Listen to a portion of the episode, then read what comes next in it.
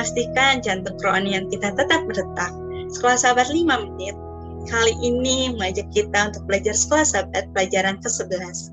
Melanjutkan pelajaran hari Rabu sampai Jumat, kita akan kembali pada cerita Yusuf yang terpotong dari cerita insiden Tamar. Dan pelajaran hari Rabu kita akan awali perjalanan Yusuf pada kejadian 39 ayat 1. Adapun Yusuf telah dibawa ke Mesir, dan Potifar seorang Mesir pegawai istana Firaun. Kepala pegawai raja membeli dia dari tangan orang Ismail yang telah membawa dia ke situ. Dan sekarang, Yusuf bekerja sebagai budak untuk kepala pegawai raja yang bertanggung jawab atas penjara untuk penjabat kerajaan. Dan walaupun hanya sebagai manajer di bawah Potifar, tetapi kesuksesannya sangat melimpah. Dia sangat dipercayai sampai semua segala milik tuannya diserahkan pada kekuasaan Yusuf dan bahkan menjadikan Yusuf atas kuasa rumah itu. Apa faktor kesuksesan dari Yusuf?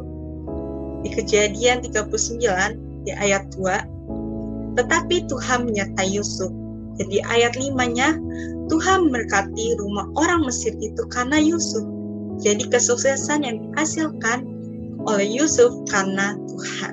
Selanjutnya di tengah kesuksesan ada beberapa percobaan yang dihadapi yaitu istri Potifar yang memperhatikan Yusuf dan dia ingin tidur dengannya Yusuf dengan tegas menolak dan lebih memilih untuk kehilangan pekerjaan dan kesejahteraannya daripada melakukan kejahatan yang besar ini dan berbuat dosa terhadap Allah.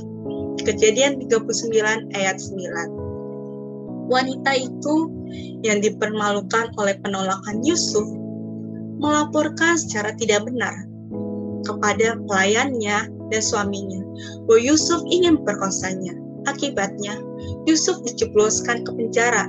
Yusuf mengalami rasa ditinggalkan oleh Tuhan, meskipun juga di saat yang sulit ini. Kejadian 39 ayat 21. Tetapi Tuhan menyertai Yusuf. Kita melihat keadaan Yusuf yang buruk keadaannya, tapi dia tetap melakukan yang terbaik dengan bakat yang dia miliki sampai akhirnya Tuhan memberikan kesuksesan kepadanya di kejadian 39 ayat 23, dan kepala penjara tidak mencampuri segala yang dipercayakannya kepada Yusuf, karena Tuhan menyertai dia, dan apa yang dikerjakannya dibuat Tuhan berhasil. Betapa pentingnya semua orang yang berbakat, semua yang berhasil. Ingatlah dari mana semua itu berasal. Semua berasal dari Tuhan. Dan poin di hari Rabu ini mengingatkan kita ingin sukses, tetaplah pertahankan prinsip dan kita jalan bersama dengan Tuhan. Kita lanjut di pelajaran hari Kamis, di kejadian 40 ayat 1. Dan sesudah semuanya itu terjadilah bahwa juru minuman Raja Mesir dan juru rotinya membuat kesalahan terhadap tuannya, Raja Mesir itu. Di ayat 3, ia menahan mereka dalam rumah kepala pengawal raja, dalam penjara tempat Yusuf dikurung. Yusuf saat ini bersama dengan juru minuman raja dan juru roti. Suatu hari mereka berdua diganggu oleh mimpi yang tidak bisa mereka pahami. Mereka tidak ada yang dapat mengartikan hingga akhirnya Yusuf kemudian menafsirkan mimpi mereka masing-masing. Sejalan dengan mimpi kepala penggawa istana tersebut, Firaun juga memiliki dua mimpi yang tidak dapat ditafsirkan oleh siapa pun. Pada saat itu ada juru minuman yang mengingat Yusuf dan merekomendasikan dia kepada Firaun.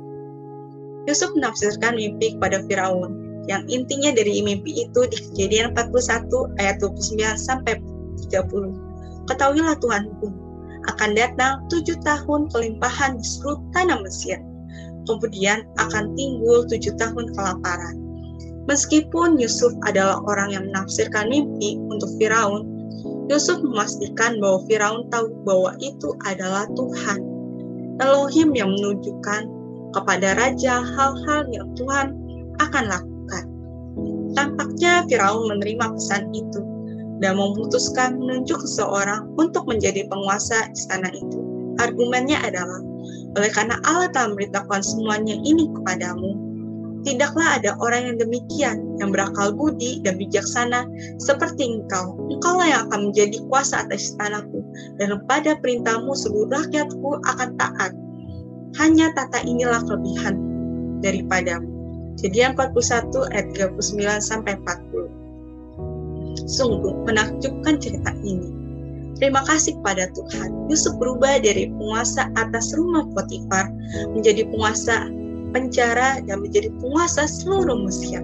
Tapi dari semuanya ini, di pelajaran hari Jumat, Yusuf dapat bertahan di negeri kafir karena saat ia masih kanak-kanak, Yusuf telah diberikan pelajaran tentang kasih dan takut akan Allah.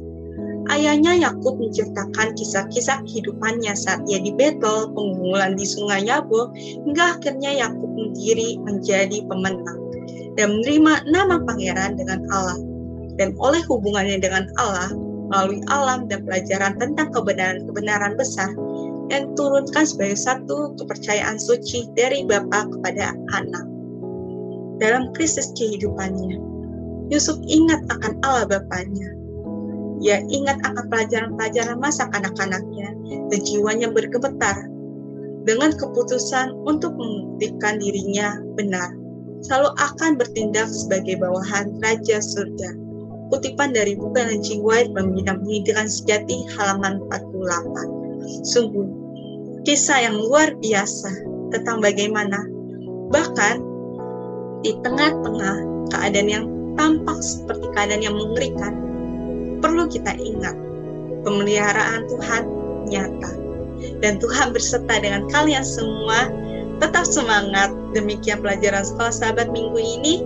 Sekolah sahabat yang bersahabat, bersemangat, semua terlibat, jangan terlambat. Tuhan Yesus memberkati.